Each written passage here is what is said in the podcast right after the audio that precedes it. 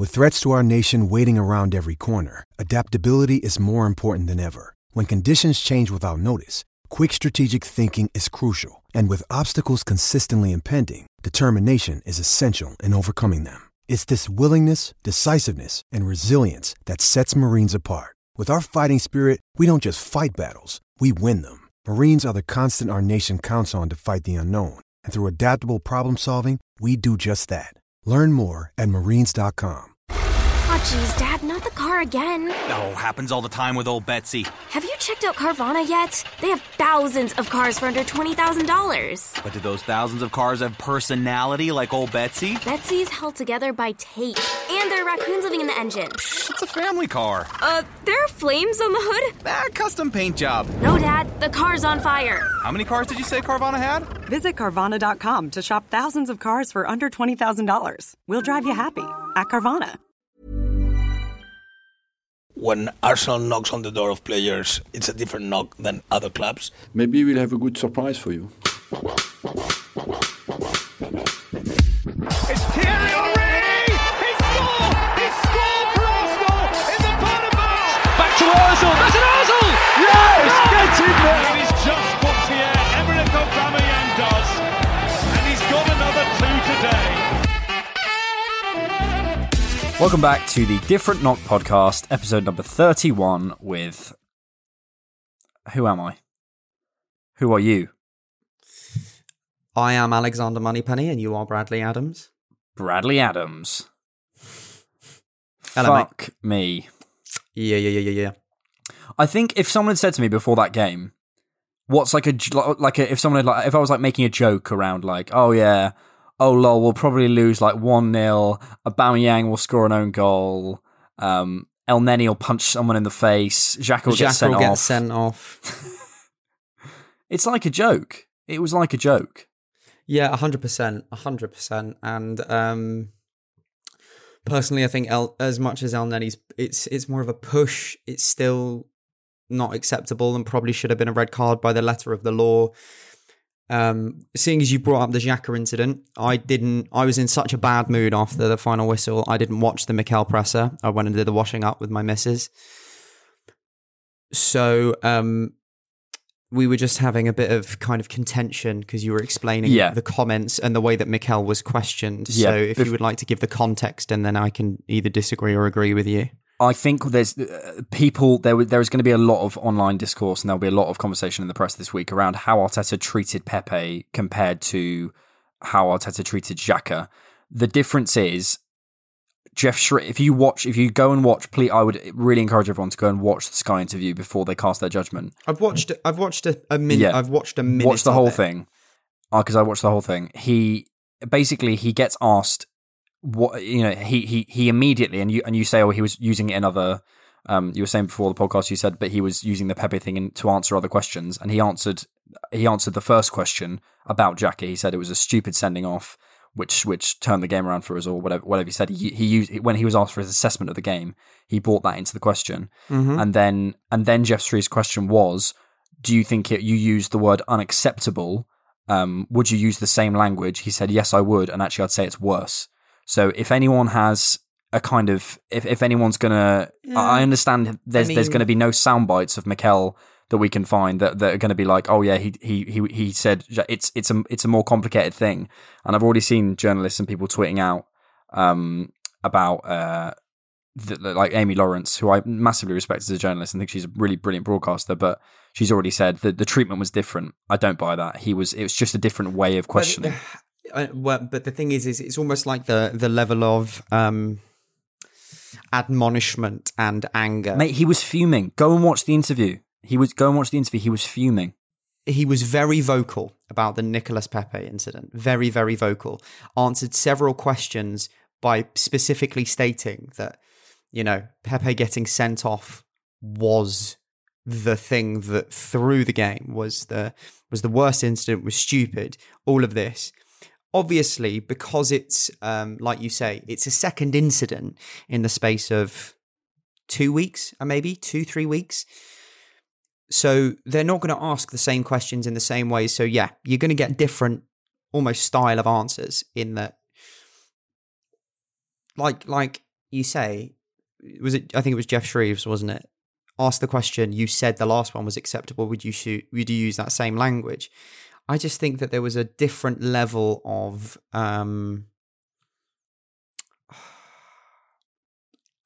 anger or from what I saw, and okay, I could be completely wrong, but from what I saw and from what I've seen from a lot of people on Twitter who have watched what you watched, there seems to be that there was and I will watch this later and then we can talk about it on the next pod and I will bring it back up and I'll say whether I agree with you or whether I disagree with you, because at the end of the day, I can't say you're wrong because I've not fucking watched it, have I? But there just seems to be at the moment, and I think one of the issues is one of the reasons I think it's such a shame that Xhaka got sent off is because Xhaka dropped an absolute stinker tonight. An absolute stinker. Lost possession 7 times, only had 42 accurate passes, no long balls, no key passes, none of this. And if Xhaka doesn't get sent off, Xhaka's obviously available for the next game. If he picks Xhaka after a game like this, look, which he has been doing, for me, he's finished. I just think that we've seen players do this before. We saw Mohamed Elneny nearly punch someone in the face. The heads have gone. And while I really like Arteta as a coach, and I think that one day he has the potential to be a very, very good coach, I just don't know, like, at the moment, whether this job has not come too soon for him. Because at the moment, it seems that he has folded under the pressure and has now got one route to do things. And it reminds me of Wenger on his last legs. It really, really does. Same tactics. But at least with Wenger, we were winning some games because of our attacking talent. Let's have the slightly more macro conversations after we've been through the game, specifically. Yeah, let's go through the game. So I thought the lineup was, and I think I tweeted this out, I said, like, the lineup, that's a brave lineup. And if this doesn't go right, you've got some real questions to be answer. I think it's to answer. Yeah, it's brave for certain reasons. I wouldn't call it a brave lineup because it's like, as in, just to almost no, not brave in a good sense. Mean by yeah, it's yeah, brave in a sense of what the fuck are you doing? Yeah, picking Xhaka again, picking Willian again. Nelson on the bench. No Nelson. Smith Rowe on the bench. Okay, but didn't come on, so it doesn't make a difference. Yeah, I thought it was a really negative lineup, a really weak lineup, and something that I think it's been clear for weeks now we needed to change, and the lineup wasn't good enough. We lost 1-0 to Burnley at home. The 4 straight home defeats for the first time since 1959. Mm-hmm. We dominated the game. In terms of stats, we had 64% of possession. We had 83% pass success rate compared to their 72% and their 35% possession, obviously. We had more shots than them. We had more tackles than them, more corners than them. We were more on the front foot. We are just so disjointed. And I thought that first half, and especially when we came out of the blocks, we looked so nervous. We looked so nervous and so disjointed. And the team felt very... like there was people were running out of position, and we're better than them individually. So players were just about getting away with things, but we were giving the ball away. Players weren't passing the ball quick enough. It felt nervous. We came out and we looked nervous. But I think it is also, unfortunately, just the symptom of what we've seen, because we're not changing anything. So the result isn't going to change. We're playing the same people to carry and pass the ball in midfield.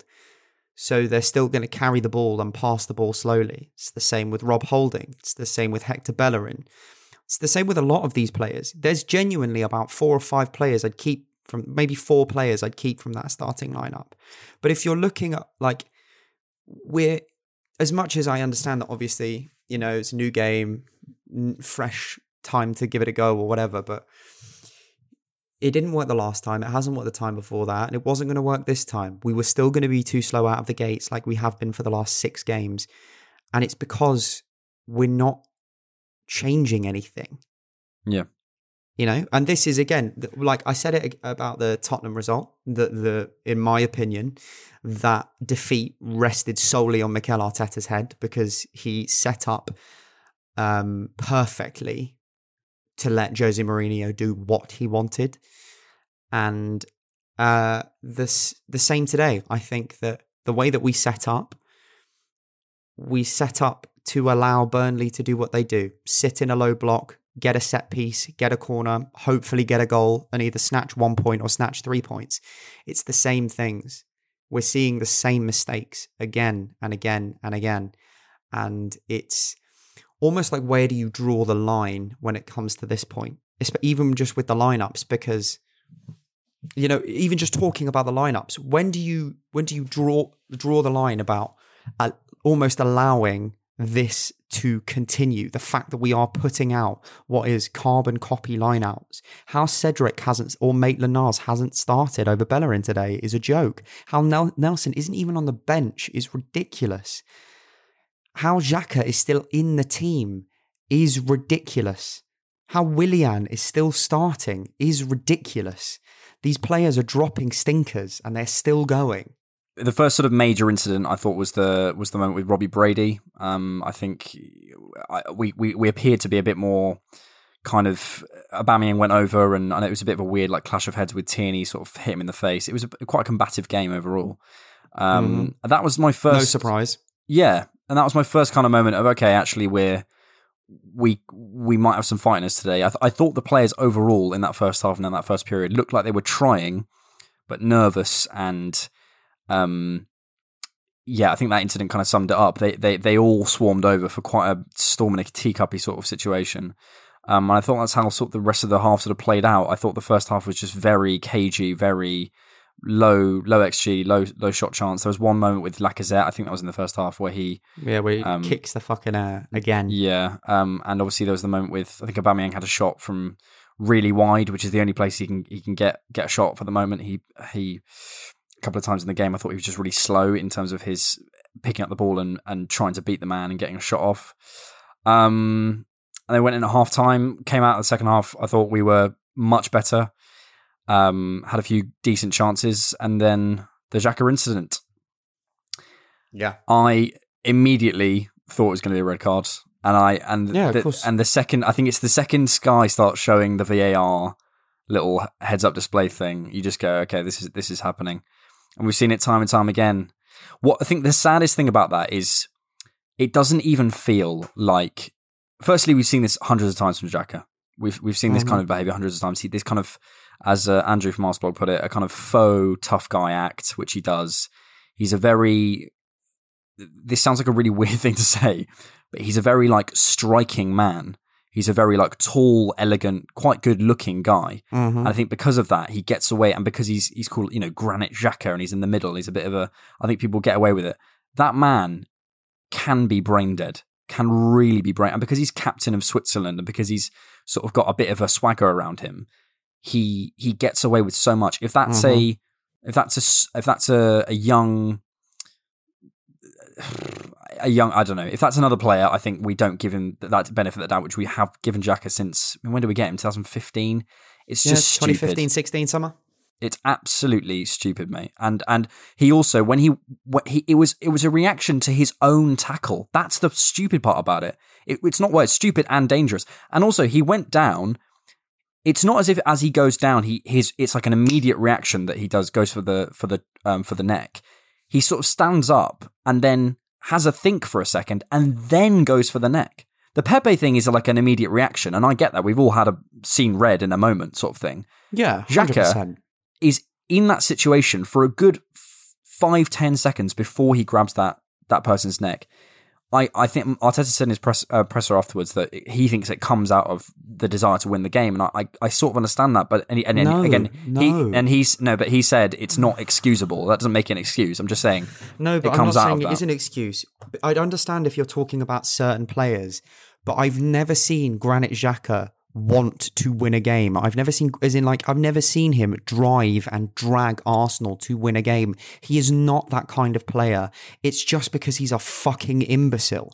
Like, was it? It's this. How many? Like, was his when he threw the shirt and the armband on the floor and told the fans to fuck off, was that from a desire to win the game? When he's been sent off for ridiculous challenges several times. Well, it's not a very effective way of winning a game, let's say that. No, but it's not even that's very effective. Again, this is what I mean by... This excuse was not rolled out for Nicolas Pepe. No, I am sorry. But there were no excuses made. There were no reasons given. I'm sorry, Alex, but it's true. There were no reasons given. All that was said about the Pepe red card, which I agree with, was that it was stupid and that it lost us the opportunity to win the game, which it did. But he is making an excuse for Granit Xhaka by saying, oh, it's because he really cares. It's because he really wants to win. No, he doesn't give a shit. He is the first player to down tools and drop stinkers when things aren't going well. And he is the last player to be carried when the team is doing well. Firstly, he literally explicitly said it's not an excuse. And secondly, it was in the context of a conversation around Elneny and Xhaka. The two incidents being a heated thing. I know what you mean, but I think we just have to... Call it reasoning, call it an excuse, call it whatever. The same was not doled out in similar circumstances, whether it was for Elneny too. I do get that. I would arguably say that if you're sending Xhaka off for what he did, you're also sending Elneny off for what he did. It's pretty much the same thing, except from Elneny does it at pace. Yeah. If anything, that's more dangerous because at pace, Elneny could push his hands, hit the guy in the eye and cause a serious injury. To be honest, I think the ref was being kind to us on the Elneny incident. Took pity because we'd already had a man sent off. But what I'm saying is you're looking at excuses and or reasoning or whatever we want to call it, but we're looking at one set of rules for certain players and one set of rules for another players. And this is why you're seeing William Saliba comment on Matteo Guendouzi's Instagram about jokes about him being locked up as well as Guendouzi. Bearing in mind, we've loaned out both Torreira and Guendouzi to play Granit Xhaka. Yeah, I agree. Like this is the issue, right? I wouldn't care if he had this one rule for all, and I've said this in about 5 podcasts now, if he was consistent with how he acts and with what he says, I'm fine with it. But it's the fact that he flip-flaps all the time, depending on the player. How often would Pepe be allowed to drop a stinker like Willian? How often would, Miguel Aziz at this point be able to drop a stinker like Granit Xhaka and still expected to be first name on the team sheet next game? Like, and this is obviously we need to stop going off on tangents and actually talk about the game. But I think this is because this is the pressing issue.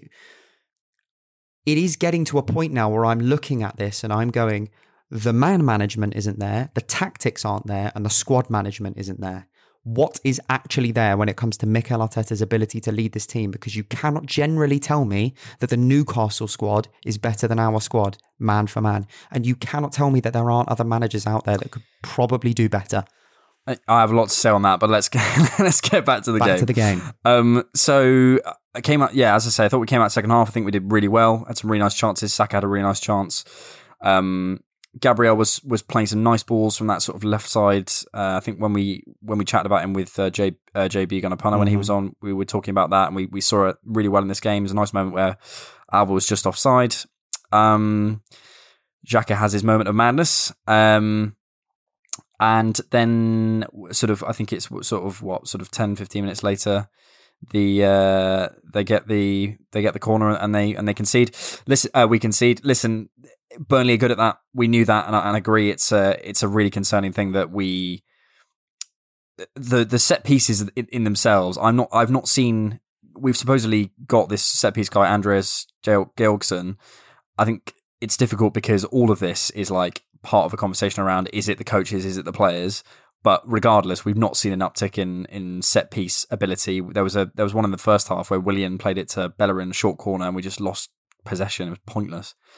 On Bellerin, by the way, I don't know what Cedric has to do or Ainsley has to do to get in I saw there was a tweet from someone which said we should sell Bellerin to Balenciaga, which I think just sums it up really. Yeah, so I thought, and then for the after the goal, I think we were clearly trying, we were clearly on top. We got forward, we were again just the combinations.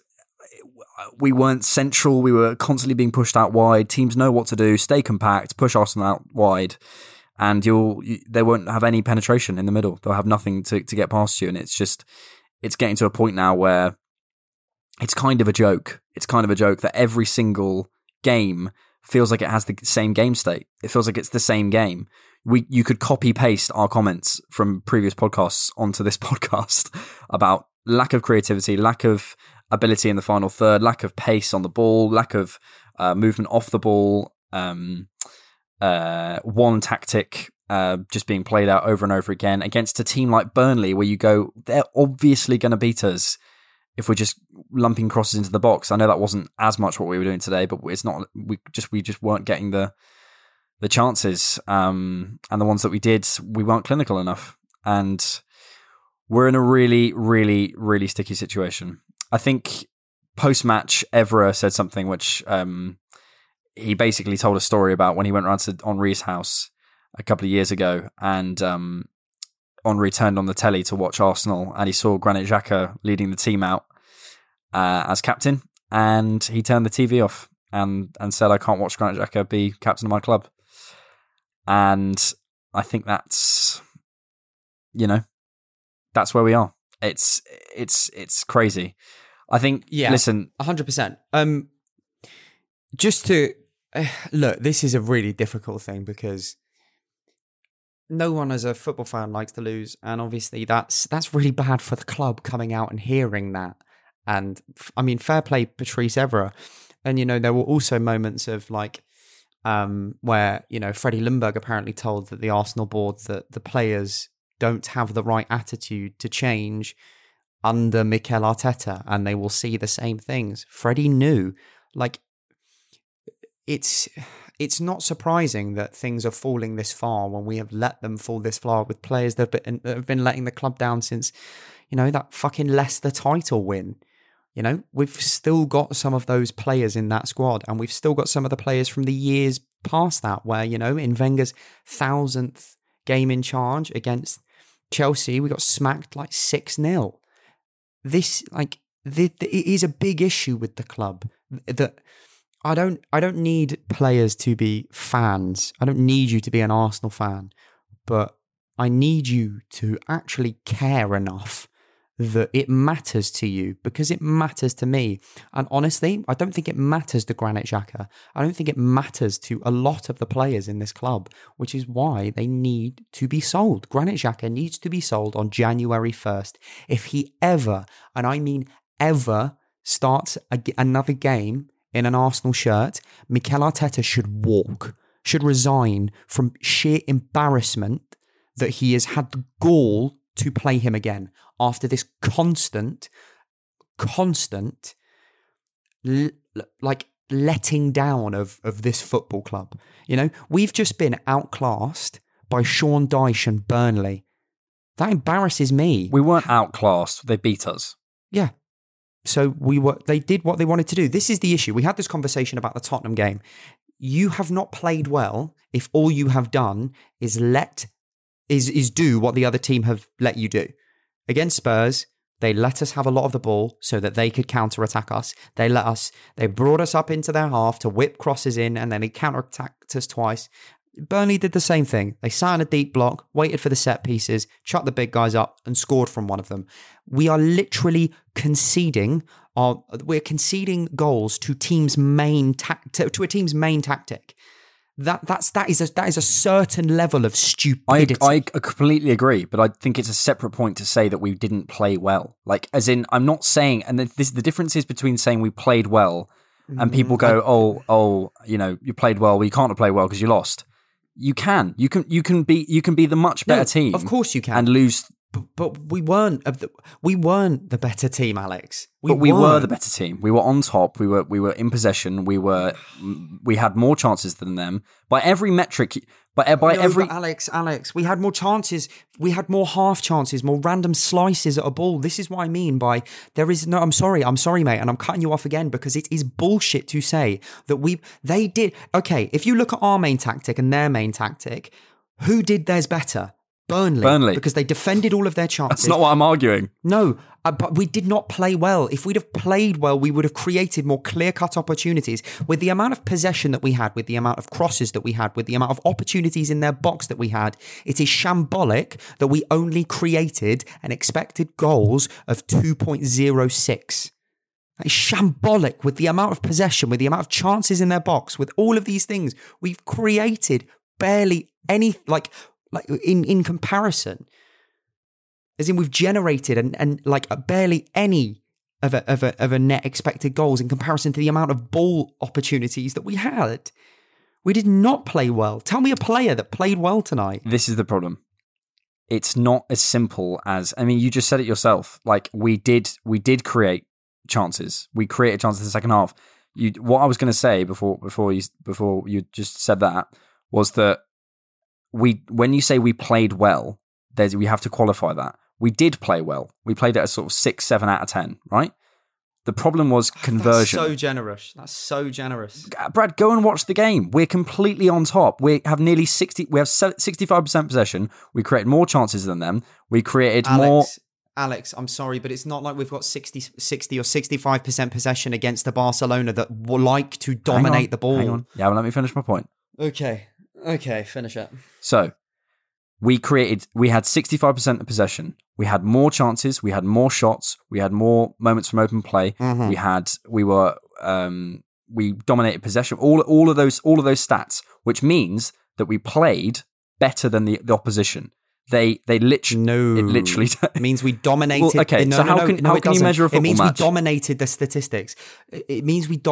the statistics in the sense of exactly. For example, so we played well, but no. That is such a false comparison. When you play like that, when you are on top of the opposition, it is objectively true. You have, by every metric you can measure a football match, you have been on top of them. You've had more shots. You had more possession. Your players have taken more touches. You've been more in their opposition half. All of those things. So by loads of metrics that you can measure a football match, we've been better. The key ones, though, the absolute key ones, which would take us over into 9-10, 9-10, which would be excellent. We played excellently. Would be goals and would be assists and would be things like Burnley and breaking down their block. They did very well at their tactic, but to say that Burnley played better than us is bollocks. Okay. I think it depends on what you're calling played better or played well. That's my point. Dominating statistics and being quote unquote on top does not mean you played well, especially when the other team's tactic is to allow you to do so. Alex, if we're playing tug of war and I let you win by not pulling on the rope, have you therefore played well, or have I let you do something? It is a false dichotomy. No, it's not a false dichotomy. It's the same principle in the sense of if I allow you to do something, you doing it does not mean that you've done anything well. It means that I have allowed you to do it. It's the same with the Tottenham game. We were allowed to... It wasn't like Burnley were trying to have 50... to even have like 45% possession. They weren't trying to keep the ball. What they were trying to do was break at pace. And we saw this with Dwight McNeil. We saw this with Chris Wood getting in the box. We saw this several times, right? That whenever they got the ball, it wasn't like, let's put some nice strings of passes together and try and... It was okay, let's run. We're going to hit them quick. And then if we lose the ball, we retreat quickly, sit in that low block and we try again. Us doing what we are allowed to do by the opposition is not us playing well, because by comparison of that, of course we're going to have more of the ball. If I stick 11 men in my box because that's my tactic and then I break and I beat you 2-0, I've played better than you because I have outplayed you. Whether it's the same as a game of chess, it's the same as a game of anything. Everything in these games of sports are all about tactics, all right? Just because you do something that I allow you to do, that doesn't mean that you've done anything good. It just means you've been baited into do something. Okay, so how would we have played well then? How would we have played well? If you could have come away from this and said, "Oh, I thought we would play really well," what would you have said? We would have created more clear-cut opportunities rather than half chances here and there. The Saka chance is a good one, but it's coming quick, and you've got players either side. You've also got the random Rob Holding header again. You want that to fall to another player, but another decent chance. We're talking about half chances as good chances. We haven't played well because we haven't broken down their deep block and created significant opportunities for our strikers or our forward players to score, because that is our aim. That is our aim in playing a Burnley, is to break them down and to create those opportunities. We did not do that. Okay, but what you were starting to do there when I said played well was name metrics of football, like chance created, touches in opposition half, XG, those things, right? Mm-hmm. We were on top of them in those. Okay, but Alex, if I take 100 shots and those 100 shots equate to one, as in just one XG, I have a 1% conversion rate. If you're looking at the amount of possession we had, the amount of shots that we had, the amount of crosses we completed, or even just crosses that we put into the box, if we had played well, our XG and obviously the actual scoreline should have been much, much more flattering. That is why we didn't play well. That would mean that we'd get into the 8s, 9s and 10s and we were playing really well. That's basic shit against the Burnley. That is basic shit. Yeah, it is basic shit. I agree. That's not an 8, 9 or a 10. That's not an 8, 9 or a 10. That's like a 5, a 6 or a 7 to do the basic shit against a relegation fodder club. Burnley have been flirting with the drop for years, and we cannot break them down. But it's what I mean. The reason I'm sort of hammering this point is that we won't agree on this. I think we played well, right? I think we were on top, and that's fine. We can disagree on that. I'm happy to move on from that. So I think by every metric you can measure playing well in a game, the important ones we didn't do. We didn't score goals. We didn't take our chances. So those things, those important metrics, we didn't do, and I completely agree.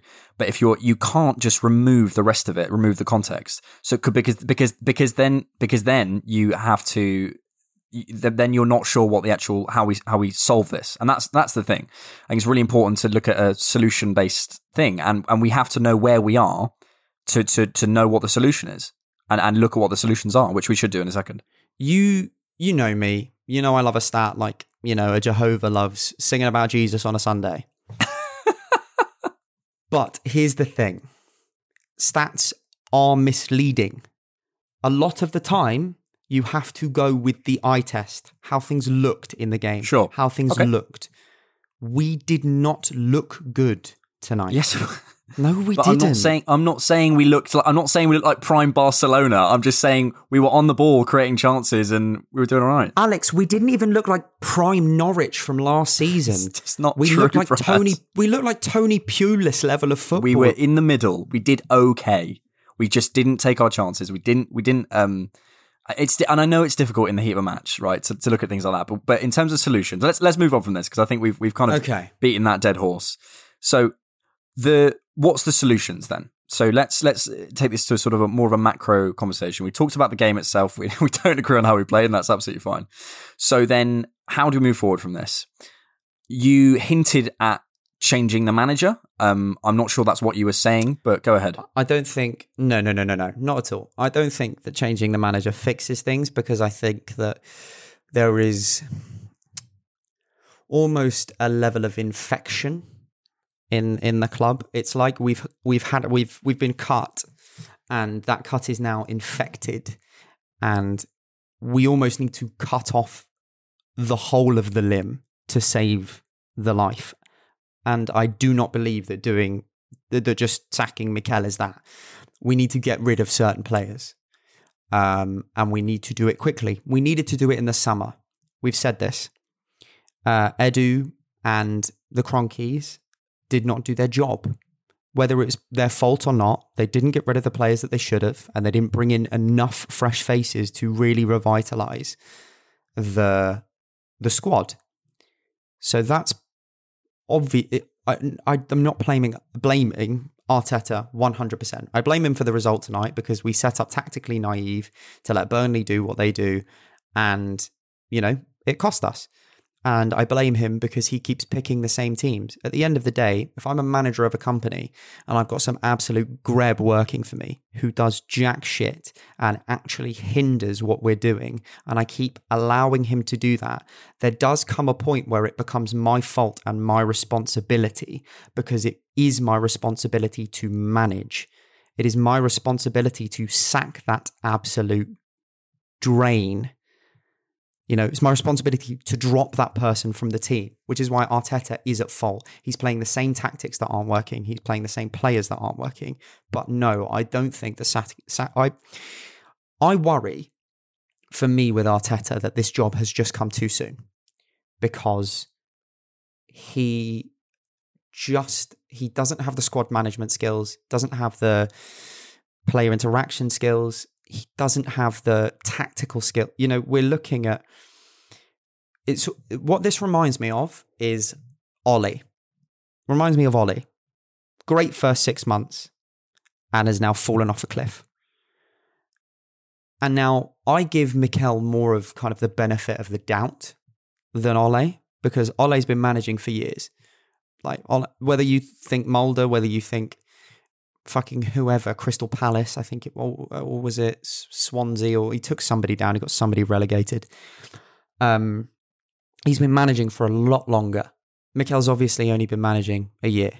There's going a lot of Mikel's faults, I think, come from inexperience.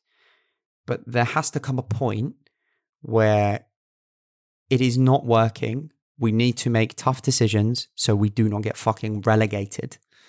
Because if this continues and players' heads drop because they see that if you're Reece Nelson, if you're following Balogun, and I know I'm going on a bit of a rant and a bit of a tangent, but if you're all of these players, Maitland-Niles, players that, you know, Maitland-Niles was part of the team that won us an FA Cup, and you're not getting into a squad that's getting done by Burnley, what are you thinking to yourself, and how much trust does that put in you for the manager? I think that realistically, everything rides on January. If we do not get significant investment, I think we've got two choices. We either sack Arteta now, let a new manager come in, have January, have the summer to start his rebuild and really commit to that. Or we put everything on red, we give Arteta this January and give him the summer, and we say, all we need to do this season is not get relegated, and we'll move forward from there. I don't know which is the better option, because even if you sack Arteta, you're still left with your Granit Xhakas, your Willians, all of these players. But at least with a new manager, they might drop these people. One of the things that annoys me about Arteta is that I think he's a bit of a know-it-all, in that he feels like, no, he knows better to be playing Willian when Willian is doing nothing for him. And it just, that's just the vibe I get. But I don't know, mate. I don't know what you think. I don't know what to do. I think there's two options. We either go absolutely fucking balls to the wall, invest 100 mil in January and just fucking sack off some players and send them whoever or wherever for freeze. Or we get in a new manager who we think might revitalise us till the summer and then allow him to rebuild come then. What do you think? I'm just looking at Arsenal's, Emery's last Arsenal lineup, right? And it was their last win that Emery ever had in the Premier League. Mm-hmm. And it was Leno, it was Chambers, it was Sokrates, it was David Luiz and Kolasinac, it was Xhaka, it was Pepe, it was Ceballos, it was Saka, it was Aubameyang, and Guendouzi. I'm not sure I mentioned him. We also brought on Martinelli, Willock and Torreira, and Holding, Tierney, Maitland-Niles, Martinez. I think that's it. We're on the bench. That is a very similar side and a very similar level of talent to the players that we had out there today. Oh, I don't know, because we've obviously gotten rid of some of them. We have, no, 100%. But in terms of you're bringing in Rob Holding for Sokrates, similar level. Oh, yeah, of course. But if we're talking about... Our issue's the midfield, though, mate. Like, but that's going to be... What I'm saying is... That's where the conversation needs to be had. What I'm saying is, I think the... Let's talk about it in sort of short, medium and long-term priority. Okay. I think short-term, I would not sack Arteta. Mm-hmm. I think we've been looking... We've as a club, we've not given someone the amount of time that they need, and the amount of windows that they need, and the amount of backing that they need yet to fully judge them and fully give them the time. I think medium term, if it's looking really awful for Arteta, I'd sack him. I think maybe end of the season if it's if we're absolutely if we're in the same position, let's say, if we're 15th, 16th at the end of the season, I think Arteta should probably bow out, and a similar style of coach with more experience should come in under the same regime, and just steady the ship. Long term, I hope Arteta works out. The players, however, short term, I think we need a lot of investment. I think we need a lot of squad turnover. I think we need a lot of change that we haven't seen. Mm-hmm. Short-term, long-term, medium-term with the board, we need to keep that the same. Keep it the same. And I'm not saying they're right or wrong. I'm just saying, I think actually what we've seen recently and in the last sort of 15 years, since the sort of eras of your 5, 10, 15 years in charge kind of managers, those sort of managers, the Fergusons, the Wengers, the whoever's, even Eddie Howe's, what we're seeing is... Well, that's more of a modern example. Forget that.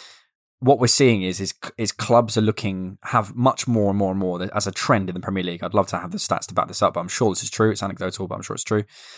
The average tenure for a manager has massively decreased. So yeah, 100%. No, it actually statistically has. So you look at the fortunes of what it worked in some cases, not worked in others. At big clubs, I would say more than it hasn't. More than it hasn't worked out to chop and change the manager. Let's look at Man United. Let's look at the stability Spurs had under Pochettino. Let's look at Liverpool before the stability they had under Klopp. I think more than it has worked out, it hasn't worked out to constantly change the manager. Can I jump in? Just quickly. On that, I don't know if that's true because we're picking... There's obviously specific cases that we can pick when it comes to that. We can look at Man United in the post-Ferguson era and the fact that they've chopped and changed managers, when realistically the thing that they need to change is their owners, and the thing that they need to change is, or kind of in a lower level, they need to get Ed Woodward out of the club. And until they do those things, no manager is going to succeed. So, of course, changing their manager without changing other things isn't going to change the fortunes of that club. But in other kind of areas, you look at Chelsea. Chelsea are famous for sacking their manager, bringing in a new one. But they win a Premier League once every 4 or 5 years. They've won the Champions League. They beat us 4-1 in the Europa League final. If you're talking about the kind of 2000s to 2010, to today, they're one of the most successful clubs in England.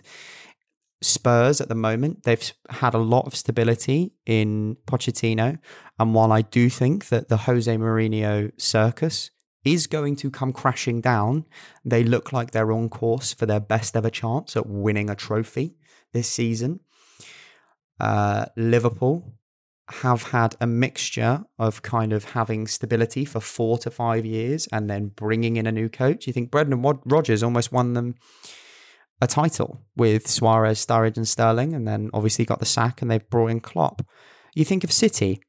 City in the last decade or 15 years have chopped and changed managers, but they've had, 3 or 4 Premier League titles. They're going to Champions League quarterfinals, semi-finals at some points. I think they got to. I don't really know.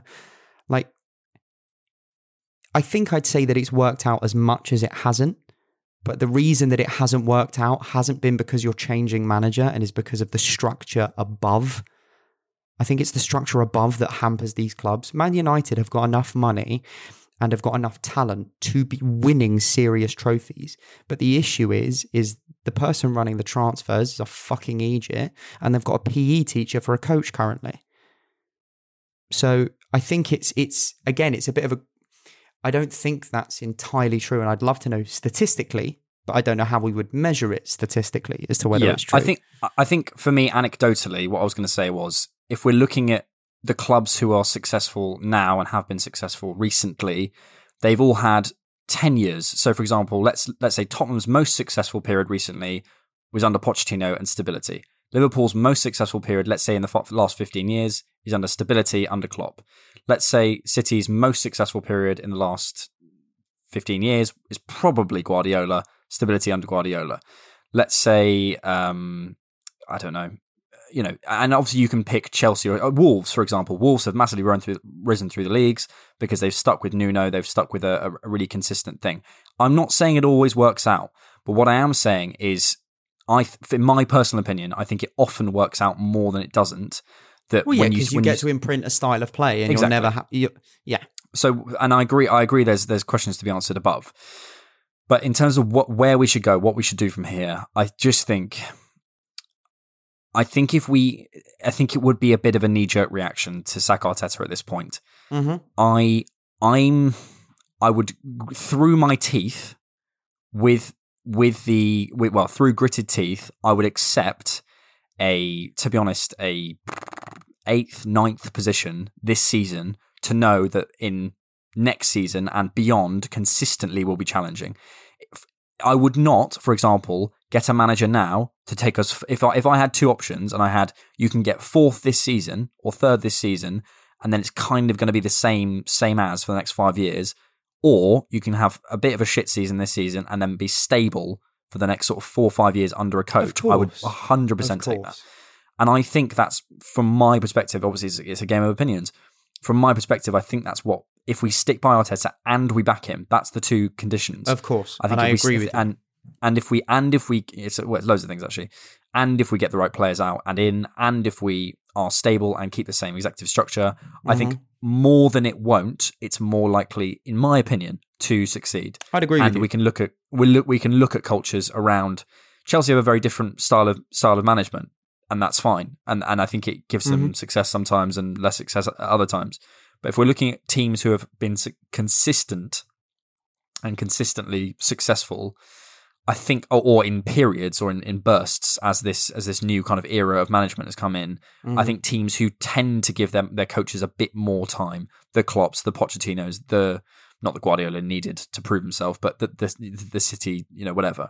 Well, yeah, he didn't win anything his first season, like exactly. And you look at like Southampton last season, you know, they were losing 9-0 to Leicester, and now they're 4th. They were in the relegation zone. So like, you know, it's 100%. It's really difficult. I do agree with you on that. Yeah, I just, in terms of the very, very short term, what we're seeing on Wednesday against Southampton, we need to see personnel change. Mm-hmm. I mean, we will, because Bellerin and Xhaka are both suspended, and to be honest, I think that's the best thing for them. I think we need to see a real shift. And why wouldn't you? And this is the thing. I think because often sometimes on this, you're more sort of hard line on Arteta in terms of the criticism. I don't necessarily always express my criticism. I'm really not liking it. I think he's really stubborn at the moment. I think he is trying to stick to a plan and an identity that the team isn't ready for. I think he's thrown away the things that were working for him and not relied on players that are consistently letting him down. I agree. However, to take the longer form view of things, we do need to be careful that we don't just end up being, because we're not Chelsea. We can't, for example, just keep hiring and firing managers and just give them 100 million every summer. We can't do that. So we have to be consistent. And if we're gonna be consistent with someone, I think Arteta is the person. But I would agree. No. I understand why you're not thinking that. I 100% agree. I think my issue with is it all comes with the caveats, doesn't it? Of if we get the right players in, if the board back him enough, if this, if that. I think Arteta, we've seen from what he showed us last season that with a ramshackled squad, he put together a tactic that worked, that allowed us to break down teams and that won us silverware, that got us back into Europe. My main criticism of Arteta at the moment is that he's stubborn and he's not trying new things. He's a new coach. He's going to learn on the job. The issue is we just currently don't have a squad good enough to allow him to do that. We don't have a squad that's going to cover his deficiencies in that. So it does become a difficult question. And I 100% agree with you. I think that, I think if we stick with him and we give him money and we give him the opportunity, we don't know what an Arteta team looks like. If we talk about, as much as we mention, the stability under Klopp or the stability under Guardiola or the stability under whoever, that's because they've bought a whole new team. Obviously I understand the idea of spend versus net spend, but fuck off with your net spend bollocks. If you've bought the second most expensive centre-back in the world, the second most expensive goalkeeper in the world, if you've got if you've got like three £45 million signings in your midfield, you've got £50 million in Salah up front, even though he's worth £100 million now or whatever, and you've got £40 million Mane on the left, you've got an expensive squad, You've got a team of players worth a shitload of money. You've spent a shitload of money. Like fucking Guardiola spent 400 million on fullbacks since he's been in the country, for Christ's sake. So I think it is, it's a very different story. And this is what worries me, is that Klopp has been able to sell that entire team and rebuild it from the bottom up. Do we really think Arteta is going to be given that opportunity at Arsenal? Is he going to have that kind of investment? Not with this form, and not with the things that he is. It's so difficult to know what to believe, where to apportion blame, mm-hmm. what to believe. Essentially, the Ozil situation. Where's that coming from? The Guendouzi situation. Is that a strong move from the club, and it's a change of culture, or is it a stupid mismanagement of an asset? The Saliba decision, is it a personal thing and Saliba doesn't, it's immaturity from Saliba to make that comment, or is it Arteta mismanaging an asset and he's being too stubborn? Like, how, ultimately results sort of decide how people view those things. There's been something that's come out this evening from Football London, saying Football London understands that Arteta's relationship with David Luiz has soured over the past few weeks, with neither the manager or the player speaking directly to each other anymore. It's understood that Arteta told his squad in an internal meeting at London Colney that he will destroy whoever is behind the leaks. Supposedly, also, the players were not very happy about the way he spoke to Pepe on the TV. But then the problem is that comes from one person, a journalist who's being briefed by someone who knows, and then in the media, literally. You'll look at a tweet or you see a bit of news, and then the next thing is Kieran Tierney coming out saying we've got a great manager. Bellerin saying let's back the manager. Aubameyang saying we've got to take more responsibility. Things have been great around the training ground. So it's who knows what to believe. Mm-hmm. Ultimately, we as fans can only see what's happening on the pitch. I think the players care. I don't buy that they have mentally clocked out as this thing, because I'm watching them, and I think actually Aubameyang looks more interested this week than ever. Senior players look more interested and more like they want to win the game. Think of how much Elneny was constantly trying to get the ball rolling. These players are. I think these players are untalented, and I think Xhaka, Bellerin, Holding, Willian, Lacazette gotta go. But in terms of their desire and whether they're backing the manager, mm-hmm. I feel like they are from the eye test. I mean, I don't know, do I? I'm not at London Colney every day, but you can't. I think the problem is we as Arsenal fans are primed almost to lean into the negativity a little bit, and I think it's understandable, and I know why, but it's also really difficult to know what to believe because there's so much conflicting information. Mm-hmm. We've got one question just to finish us off, and it is from I think your friend at GB, who is at FlexOffender96. Hello, George. He says, realistically, where do you think Arsenal will finish at the end of the season? Anywhere from 8th to 16th. I think one thing to say as well is at the moment we're in the same kind of like points position and like games played as Man United were last season. They finished in the top four.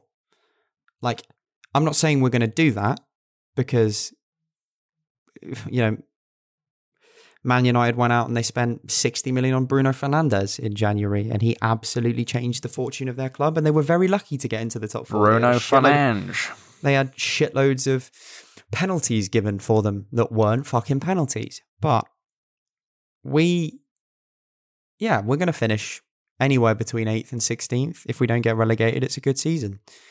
You know, I don't want us to turn into another Sunderland. My dad's a Sunderland supporter. And, you know, a once big, great club who were winning FA Cups got double relegated, you know, because of the culture that they had around the club at the time and the players that they had in the club at the time. I've just looked at our fixture list. The first fixture that Granit Xhaka is available for after a 3-match suspension is for Brighton on the 29th of December. And then our next game is on the 2nd of January. He should be sold without playing that Brighton game before the West Brom game. And so should any player who carries on this mentality. This is what is going to fuck us. Yeah. Yeah. And it is just going to be a situation where we've just got to hope for the best and throw money at it in January.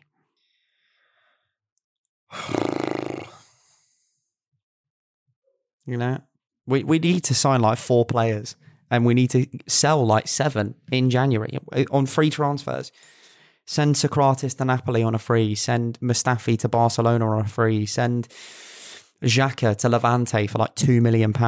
At the end of the day, whatever is whatever. Get them out of the club. Get them off the wage bill, and get them out of the squad registration slots so we can start the rebuild. And that will be what will allow us to finish 8th rather than having us finish 16th. Mate, it's pretty bleak. It's fucking bleak, isn't it? Let's try and... This has been a fraught episode, to say the least. Let's try and put cheer it up a bit. A positive spin on this. What's good? What's good about the team at the moment? What can we take away? What can we feel encouraged by? There are solid young foundations to build a good squad. You're talking, okay, we all know that Saka was our best player tonight. 100%. We all know we need a new goalkeeper if we want to play this playing out from the back style of play. And I do think that the sale of Martinez is probably one of the things that's really, really hampered us this season. And Martinez in an Arsenal shirt, I think the squad looks completely different. I was looking at, I was rewatching before the game actually, just some highlights because of like our game against Man City in the semi-final and our game against Chelsea in the final and our last few games of the season. And a lot of what we did good came from that system of having the 3 at the back, but being able to pass it around those players. The issue is we just don't have the confidence at the moment to do that because we've got a goalkeeper who can't really use his feet. But if you're talking, you know, Gabriel, 22 years old, phenomenal player. Tierney, 23 years old, phenomenal player. Partey, 26, 27 years old, phenomenal player. Saka, 19 years old. Martinelli, 18 years old. Reece Nelson, 20 years old. Maitland-Niles, like 21 years old. We've got such a good, impressive core of this squad. We just need to get the... And I tweeted this out, I think, during the match. Last night, if you changed 4 players in that squad, we play so much better. If you change Bellerin for Cedric or Maitland-Niles, if you change Xhaka for Partey, if you change, I think, who else did I say? If you change Lacazette for somebody, like either Aubameyang through the middle and then Saka out on the left or whatever, or even this guy from Wolfsburg that I mentioned last episode. And if you change... who else was it? And if you change Willian for Pepe or Nelson, and then again, if we're going 5 players, if you change Leno for Martinez, we play so much better. And that is a really, really strong squad. We just need to make those changes. Mate, I honestly, like 3 signings. three signings in some good form, and we genuinely I feel like we could beat anyone. Yeah. If you, for example, if let's say we had, I mean, this is the problem is we're in terrible form, but let's say we had, you know, Maitland-Niles, Tierney, Gabriel, new centre back, a new partner for Partey, and Pepe in good form, Aubameyang in good form, and a good number 10 or creative midfielder. Mm-hmm. That's a really good sign. This is the problem. Individually, I actually don't think we're bad. No, we're not. And this is what I meant when I said earlier about, you know, other players, other managers being able almost to get more out of this squad. Yeah, but we just got to stick behind it. It's so hard. It's like that fucking moment in 27 hours, you know, or 127 hours, that film where he has to cut his fucking arm off. I bet like 50% of the way through... Spoiler. I bet like 50% of the way through cutting his arm off, the guy was like, oh, do you know what? It hurts too much. I'd rather just sit here and die. But he cut his fucking arm off. We're halfway through cutting our arm off. We've just got to get through it. You're all about limbs and cutting things off at the moment, aren't you? Fuck me. That's a very good metaphor. That is a very good metaphor. I'm sorry. I would like to also apologise because I was I don't think I was the most polite to you during the beginning moments. It's totally fine. The thing is, I do understand what you mean, and after thinking and looking at stats, I understand and I do agree that obviously we dominated. But listen, it's hard to take the fact. It's hard to say we played well after we lose against Burnley with 15th. Do you know what I mean? It's like, it's not, I completely get it, mate. And don't worry. No, I do. It's not about that. Yeah. I appreciate that. But yeah, listen, we're all frustrated. We're all in a bad place with the club. I just had one of those moments earlier where I was like, why do we do this? Yeah. I was watching the game. I was like, why am I doing this? This is how I choose to spend my Sunday night. Yeah. And then what I'm going to do is edit this podcast and spend a whole evening because of Arsenal Football Club. And Granit Xhaka is still in that team. Playing the way he played. Beggars belief, mate. All right. All right. Got any good jokes to see us off? A good joke that isn't Arsenal Football Club. Go on. Why did the Mexican man push his wife off a cliff? Tequila. What's the best thing about Switzerland? What? Granit Xhaka's from there. No, I don't know. But the flag is a big plus. Wahey! Finally, also, did you see that image of that guy with his mask around his face? Oh, mate, what a legend. So funny. Fucking legend. All right, yeah, so someone put the most creativity at Arsenal this evening. Fuck me. All right, Brad, listen, we're at Southampton on Wednesday. I'm cutting short my family day out to come and watch that, so listen, it better be good. I just want to see changes. I just want to see something different. Yeah, but we'll have to wait and see. They're fourth. Yeah, we're at home, though, so... Oh, wait, no. Yeah, listen, I just hope we'll see something. I hope we'll see Maitland-Niles, Nelson, anything. I'd take anything at this point. I'd have Mertesacker back. See Mertesacker in the stands. Playing on his laptop. Yeah. It was on his phone. I said he's probably like selling Xhaka on Football Manager. He's quick selling Granit Xhaka's ultimate team card on like the fucking FIFA companion app. Just buying them in bulk and selling them. Yeah, just like fucking buy now, quick sell. I like that our tagline, I've changed our tagline, by the way. We're now a lighter look at Arsenal. And I like that our tagline, and then this whole episode was like probably the most depressing episode we've ever put out. I don't like it when mum and dad fight. We always bring it around with the positives, don't we, mate? Always do, darling. It's always a pleasure. Always. Right, never a chore. Never a chore. Listen, even when Arsenal make it one. Yes, indeed. Thank you so much for listening to the Different Knock podcast. We'll see you on Wednesday/Thursday morning. Have a good week. See you in a bit. See ya. Thank you so much for listening to the Different Knock podcast. If you're new to the pod and did enjoy that, there's a new podcast after every game. Please hit the subscribe button. Also, check us out on Twitter @DiffKnock and support us on patreon.com/DiffKnock. Thanks.